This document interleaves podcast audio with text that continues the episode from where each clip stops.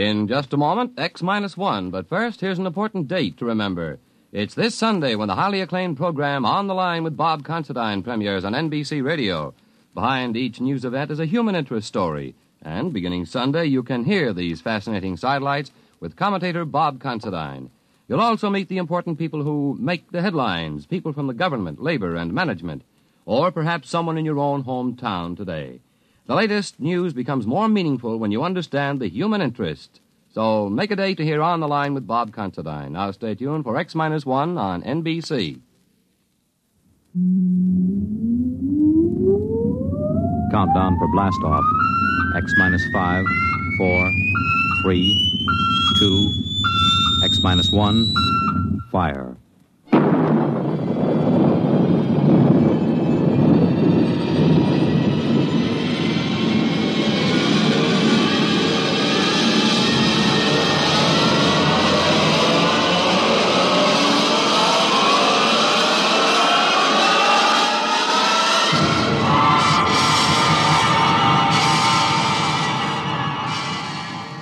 Far horizons of the unknown come transcribed tales of new dimensions in time and space. These are stories of the future, adventures in which you'll live in a million, could be years on a thousand, maybe worlds. The National Broadcasting Company, in cooperation with Galaxy Science Fiction Magazine, presents X, minus, one.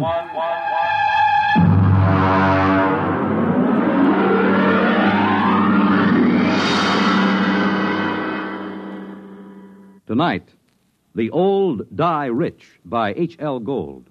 The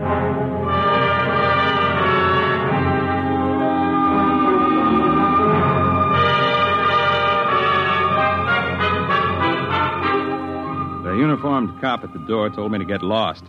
But Lou Pape spotted me and told the man to let me in. It was a shabby room. They always are. There was a woman on the bed, an old woman with white hair, thin enough to show the tight drawn scalp. The medical examiner was going over her as if she were a side of beef that you had to put a federal grade stamp on. When are you going to stop taking this ham friend of yours around to these cases, Sergeant, just to gratify his morbid curiosity? Forget about Weldon, Doc. What did she die of? Not eating, malnutrition. Oh, now look, Doc, in the top bureau drawer, she had bank books showing $32,000 from five different banks. Now, she had the price of a meal. Malnutrition induced by senile psychosis. They starve because they're less afraid of death than digging into their savings. I don't know, Doc. It doesn't feel right to me. Listen, Weldon, just because you get up on a stage or on some half baked television show and make believe you're 70 years old doesn't qualify you as an expert on gerontology. Maybe not, Doc. But I went bald at 25, and I've been playing old men ever since. There's a lot more to it than just shuffling around and talking in a high cracked voice. Yeah, there hasn't been an actor since Otis Skinner. Maybe. But the way I work, I have to get inside the character. I have to decide when he was born, how he got along with his father, where he went to school, what he thinks of women, everything about a character. there isn't a one of them these days can make themselves heard past the fifth row. Look, I, look, I'm serious. Now, I've tried imagining myself growing weak from hunger. I've tried to think of not even spending a nickel to keep me from dying. I, well, I just don't believe it. It isn't right. I don't feel it. Well, lucky for me, I don't have to feel these things inside of me because I'm a doctor and not an actor. Sergeant, malnutrition induced by senile psychosis. I'll order the wicker basket from Bellevue. So long, Barrymore. Well, he's right, Mark. We get a couple of these cases every year. Some old bat starving to death with $17,000 in old bills pinned on his union suit. Time's up all the time.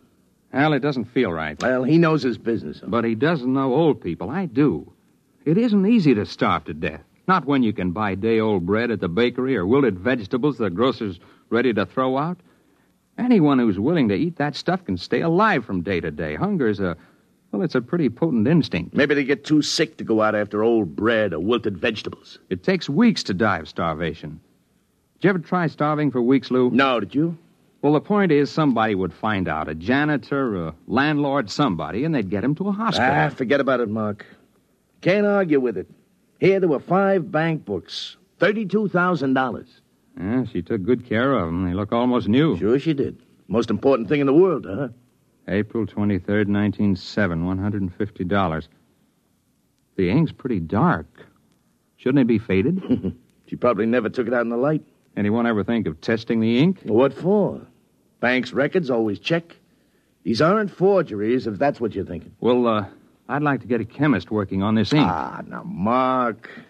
Look, this is strictly against regulations. I got to take these books down to the squad room and sign them in. Pretty dark ink for 1907. Well, it's about five o'clock in the afternoon. I guess I could hold them over tonight and bring them down to the property clerk in the morning. Good. I know where I can find a chemist.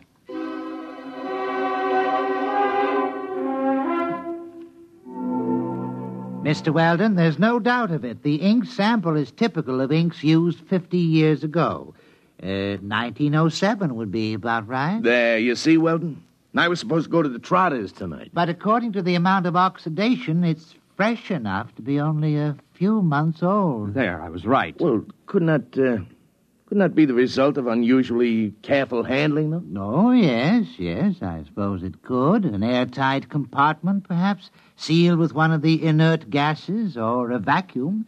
That might account for the lack of normal aging. Lou, you can't keep inert gases in a top bureau drawer in a fourth floor walk up. Yeah. Well, it's probably some simple explanation. For fresh ink, half a century old.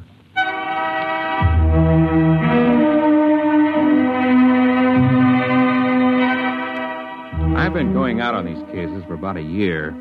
It's my specialty playing old people, and when I'm not working television or something on Broadway, I go down to the homes for the aged or the parks or just watch. Lou Pape's an old friend of mine, and he put me on these malnutrition cases. But there was more to it than just picking up color and tricks of the trade. There had to be a better reason for it. You can't just starve to death with upwards of $30,000 right at your fingertips. Not without at least buying a bowl of soup. I had a run of television that kept me busy for about a month. Then Lou Pape called me up and asked me to come down to Bellevue. I'll autopsy if you want it, Sergeant, but I can give you the cause of death right now. Malnutrition due to senile psychosis. Uh, what's up, Lou? Well, uh, Mark, an old guy was found wandering around down on Hester Street. Suffering from malnutrition, he had $17,000 in cash inside the lining of his jacket. Is, uh, is he alive? No, not now he isn't. Doc's got him in the room there, but he was stumbling around when the cop on the beat picked him up. Did he say anything? Well, he talked to the cop. Pretty smart young kid. Seems the old man kept talking about money, and about his wife. She must have been dead 20 years. And then, just before he went out completely, he did say something, maybe three or four times. Well, what was it? El Greco. You mean the artist? Well, that's what Stankiewicz said. He's the officer who picked him up. He said he remembered he'd heard the name on that television quiz program. You know, the jockey who's the art expert there. El Greco. Probably some Greek restaurant where he was bumming his meals. Are you sure you want an autopsy, Sergeant? It's late. I won't get to, to it till tomorrow. All right, take your time, Doc. There's, uh, there's something else, isn't there, Lou? Well, maybe, Mark. We found the old guy's room, and there was an ad thumbtacked over the sink. Nothing too unusual. Yeah? Here it is. Men and women wanted light work suitable for old people. No references required. Well, I checked it with the lieutenant. He says to forget it. He says it figures for an old guy to be interested in an ad like that. An old guy with $17,000 in cash? Yeah. Well, I didn't figure I'd argue with the lieutenant. You mind if I keep it? No, go ahead.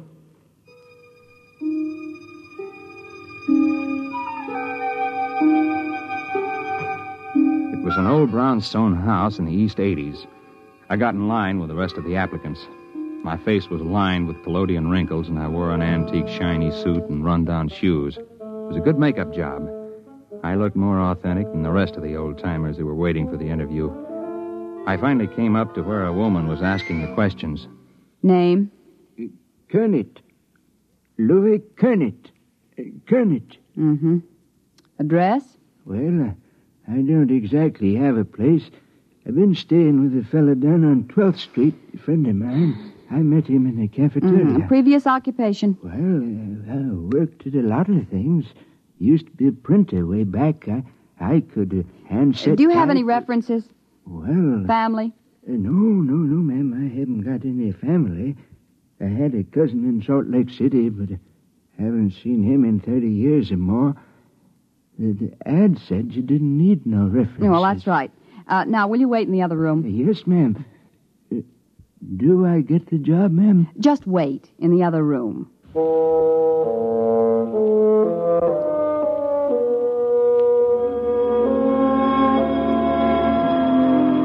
I shuffled into the other room and sat down to wait.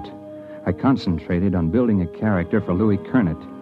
If I was going to carry this through, I was going to have to play a better performance than I'd ever given before. In about half an hour, a young woman came into the room. I'd planned to be dozing the way an old man would, and so my eyes were closed when I heard the door close. When I opened them, I was looking into the barrel of a 38 revolver. Are you awake now, Mr. Weldon? Huh? Ma'am. I don't think what? you need to carry on anymore. If you need any further convincing, you are Mark Weldon. You're about 40 years old, and you played this same character on television about six weeks ago. You played it fairly well. Thank you. Would you mind putting down that gun? Yes. Why did you apply for this position, Mr. Weldon? You're not old, not really. Well, uh, as a matter of fact, it was a bet. I was having an argument about the method with an actor who trained at the old Vic. I, I bet him that I could, uh, well, I could get by off the stage. With Yeah, well, don't same- bother. You've been very busy recently trying to find out why senile psychotics starve themselves to death. How did you know that? Well, I happen to know that you've been present at several police investigations into these cases, and you're a good friend of Sergeant Lou Pape. Well, you know a great deal more about me than I do about you. Well, I would be glad to enlighten you. My name is May Roberts. I'm the daughter of the late Dr. Anthony Roberts, the physicist, who was dismissed from the Brookhaven Atomic Energy Laboratory five years ago. I assume you're connected with these starvation cases, or you wouldn't have known I was investigating them. Well, that's obvious, isn't it? I'm not afraid of professional detectives, Mr. Weldon. They deal only with facts. But I don't like amateurs. They guess too much. They don't stick to reality. Consequently, they're likely to get too close to the truth. Unfortunately, Miss Roberts, I'm nowhere near the truth. I haven't the slightest idea how you're tied in with those starvation Well, I intend to show you, Mr. Weldon. I'm happy to announce that you have the job. Now, look. Don't move, Mr. Weldon. Oh, incidentally, about 15 minutes ago, I called Sergeant Pape and told him I was your sister just in from Pittsburgh. I wanted to get in touch with you very badly, and Sergeant Pape was very sorry. He wished he could help me, but he didn't have the slightest idea where you were. All right, Mr. Weldon. Right ahead of you, please. Through that door. She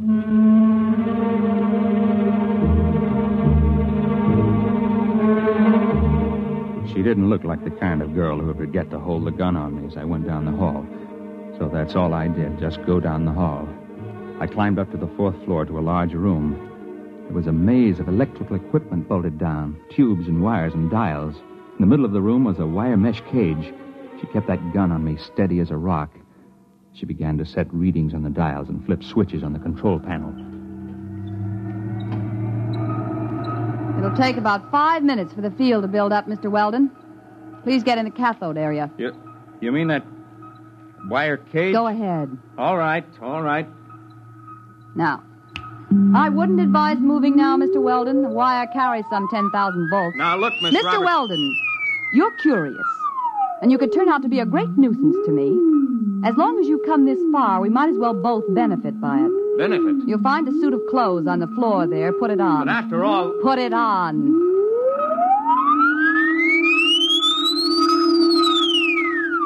I didn't know whether she was bluffing about the electric charge, but the revolver looked real enough, so I stripped and changed into the other clothes.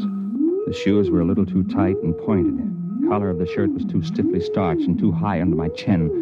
The suit was too narrow at the shoulders and at the ankles. I remember my father had a suit like that. The same shiny blue serge. All right. In your pocket, you'll find a set of envelopes. You'll find a set of instructions on each. Follow them carefully. I don't get it. You will. Use the envelopes in the order they are arranged. What's this all about? Mr. Weldon, I meant it when I said this could be a benefit to both of us. There's no use explaining anything. You'll find out. And don't try to escape. It can't be done. All right. Now the field generators are ready. Look, Miss Roberts, this is absolutely. Just follow instructions, Mr. Weldon.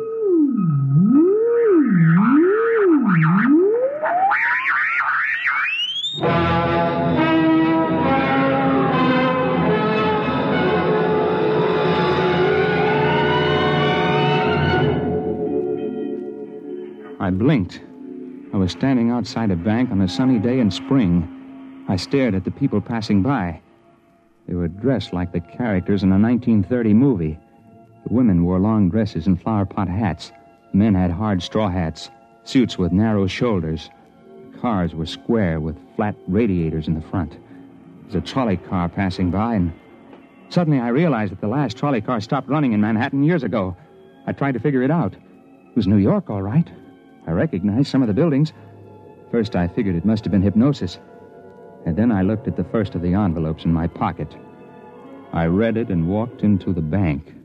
Yes, sir. Our Mr. Golden tells me that you wish to open an account. Yes, that that's right. Uh huh. Well, we're very happy to have a new depositor. Very happy indeed. Of course, you realize the institution is in sound condition, very sound. You needn't worry about all those rumors in this bank. No, sir. Solid. Solid. Well, that that's good. All right, now then, name? Mark Weldon. You have no address in the city at present? No, no. And you're depositing $150? That's right. All righty. I'll just check the slip here. $150, right. And the date, May 15th, of course, 1931. 31? The Depression. Oh, now, Mr. Weldon, this is a very good year for business. This temporary recession is bound to abate. Sound banking policies will see us through. It's just around the corner, you know. What? Uh, well, what is? Prosperity. All right, Mr. Weldon, we're very happy to have your account.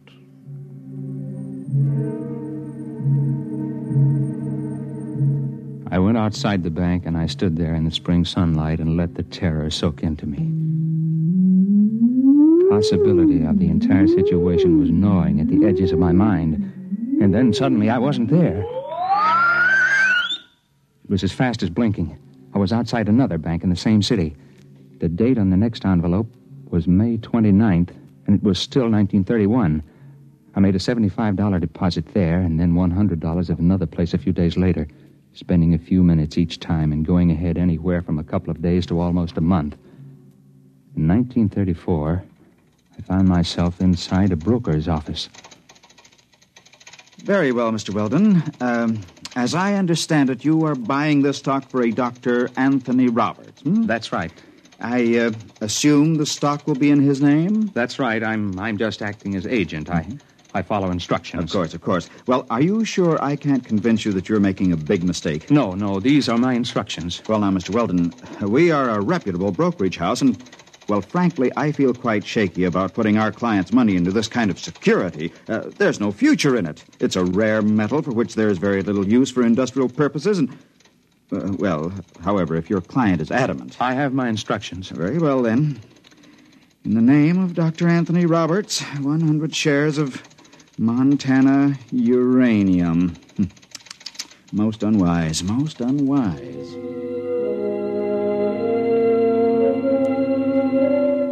That way about 50 50. I'd deposit money in my own name in various banks at other times. Then I'd buy a stock or make a bet for May Roberts. On June 21st, 1932, I bet Jack Sharkey to take the heavyweight title away from Max Schmeling. There was Singing Wood in 1933 at Belmont Park and Max Baer over Primo Carnera. I went on skipping through the years, touching here and there for a few minutes to an hour at a time.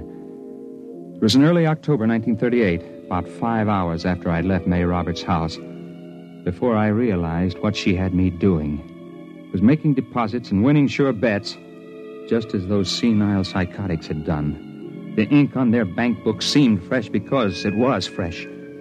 Wasn't given a chance to oxidize. The rate I was going, I'd be back at my own time in a few hours with $15,000 compound interest in cash. But those old people had died of starvation somehow with all that, that cash in banks. I didn't know how it happened or why.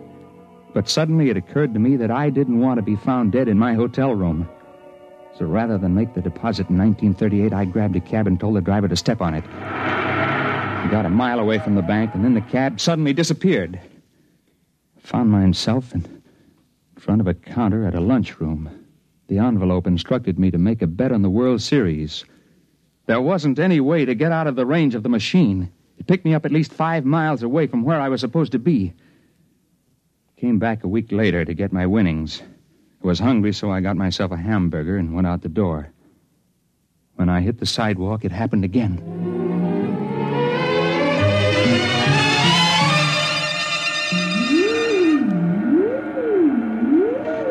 Don't touch the cage yet, Mr. Weldon. I'll have to clear the charge. Hey, what happened to my hamburger? What? The hamburger. I had it here. It's gone. I'm hungry. I'll get you something to eat, Mr. Weldon, before your next trip. Well, you've done pretty well for yourself, haven't you? Yes, yes, I have. About 15,000. I I had ketchup on my sleeve. It's gone. Mr. Weldon, I want to talk seriously with you. Now you've seen part of what I'm doing. Part? My father was discharged from all his research and university connections because he insisted in publishing his findings on the temporal field research. All the conventional physicists explained that it was overwork and recommended everything from hot bouillon before retiring to psychoanalysis. Well, possibly both of these might have been beneficial. But the fact of the matter is that temporal field activities are quite true, and you've seen proof. Well, I, I suppose I have. So it seemed just a question of money, although obviously I can get all I need now. But sending people back through time to bet on sure things like uranium. It's a fair exchange. I pay well for service, don't I? I suppose so. But that isn't the most important thing. I've been able to save things that would have been lost otherwise. I've sent people back to find precious treasures that would have been destroyed or would have disappeared. Like an El Greco painting? Yes. And the original score of Mozart's Magic Flute that would have been burned in 1942, and a Picasso miniature that would have been lost at sea in 52. I have them all here. Stolen? No. Bought with money from the year itself at a fair price. Well, Mr. Weldon, I sent you back because I've needed someone to work with me on a regular basis. Someone who's faster and more alert than the old people I've hired till now. Why old people? It's a function of the field. You can't send somebody back to a year in which they didn't exist at all. I'm hungry. Please, Mr. Weldon, this is very important. My father died trying to prove the validity of his field theory to conventional scientists, and I don't intend to bother. We can become the most powerful people in the world. I don't feel very powerful now. You haven't got a sandwich hanging around. I want to make you an offer, Mr. Weldon. I need someone to help me expand the operation, plan the projects and research. I chose you because I was afraid that you might hit on the truth by yourself. Can I come out of this cage Be careful. now? Don't touch the contacts. The field reacts on a random factor for at least an hour after it's cut off. I'll be careful. Tell me, Miss Roberts, why haven't you been able to go back to the time that your father was alive and bring him back before he died? Dead tissue can't be transported. We've tried it with mice and rabbits from a laboratory in 1941, and they just disappear. Like my hamburger. Mr. Weldon, I assume that you're interested and that we can make our plans without using this revolver. I hope so. $15,000 is a lot of money. Of course, you were able to send those old people back a lot further. Some of them as far back as 1880. How long would they be gone? I mean, in subjective time. Several weeks. Perhaps a month or more. There's only one problem, Miss Roberts. Well, I'm, I'm sure we can work out any details. Well, this one is a little hard to work out. You see, I'm hungry. I haven't been this hungry since I got lost on a hunting trip and went without food for three days. You see, you forget I've got an interest in this business because they found some old people dead of malnutrition and $30,000 or so tucked away in their pockets. They had been gone a month or more, and they had to eat during that time, didn't they? When they came back, the food disappeared like my hamburger. It disappeared all at once, all over their body. In one fast jolt, they starved to death. No, no, you don't understand. They just couldn't take the field transition. They were too old, some of them, and they lied to me about their age to get the job. Oh, no, you can't tell me that because I know how hungry I am. And I was only gone about 12 hours. They were murdered. Get back. You know, they say a hungry man gets mighty desperate. He'll do almost anything. Let go. Let go. Let go of it. Oh! oh! My arm. Look out. Look out. The cage. The contact. Ah!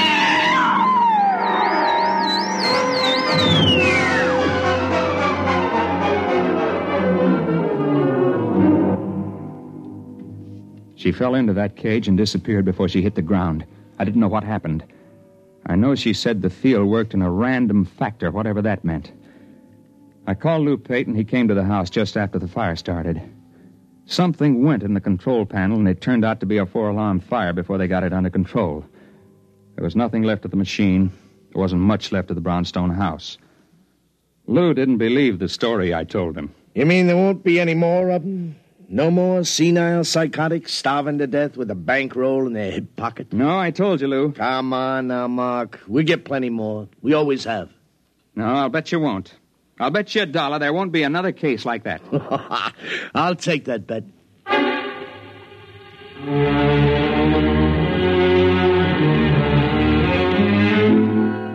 I lost the bet. There was one more case, and perhaps it was the strangest one. A woman was found wandering in Bryant Park just before she died of acute starvation. One strange thing was she was young, not more than 30. And the other was she had $17,000 stuffed in her pocketbook and a bullet wound in her arm. The medical examiner said was at least two months old. I guess that's what she meant by the random factor.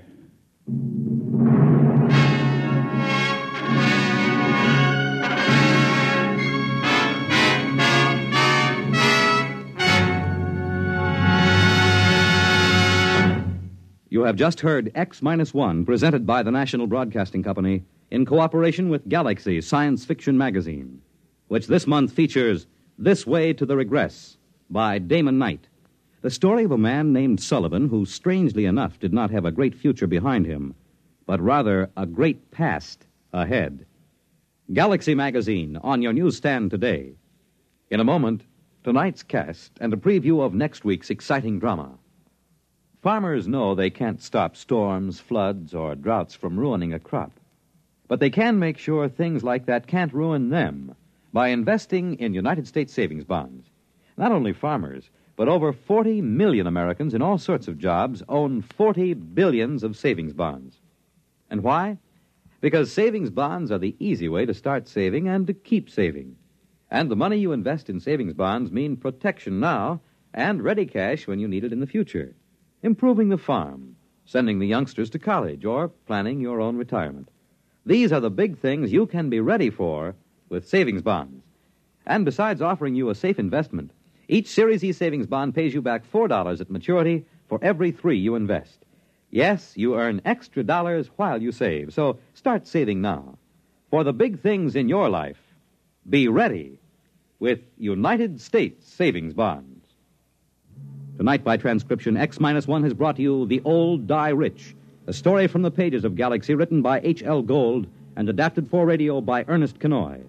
Featured in the cast were Jim Boles, Jan Miner, Bill Zuckert, Guy Repp, Wendell Holmes, Ralph Camargo, and Ivor Francis. Your announcer, Fred Collins. X 1 was directed by Bob Maurer and is an NBC Radio Network production.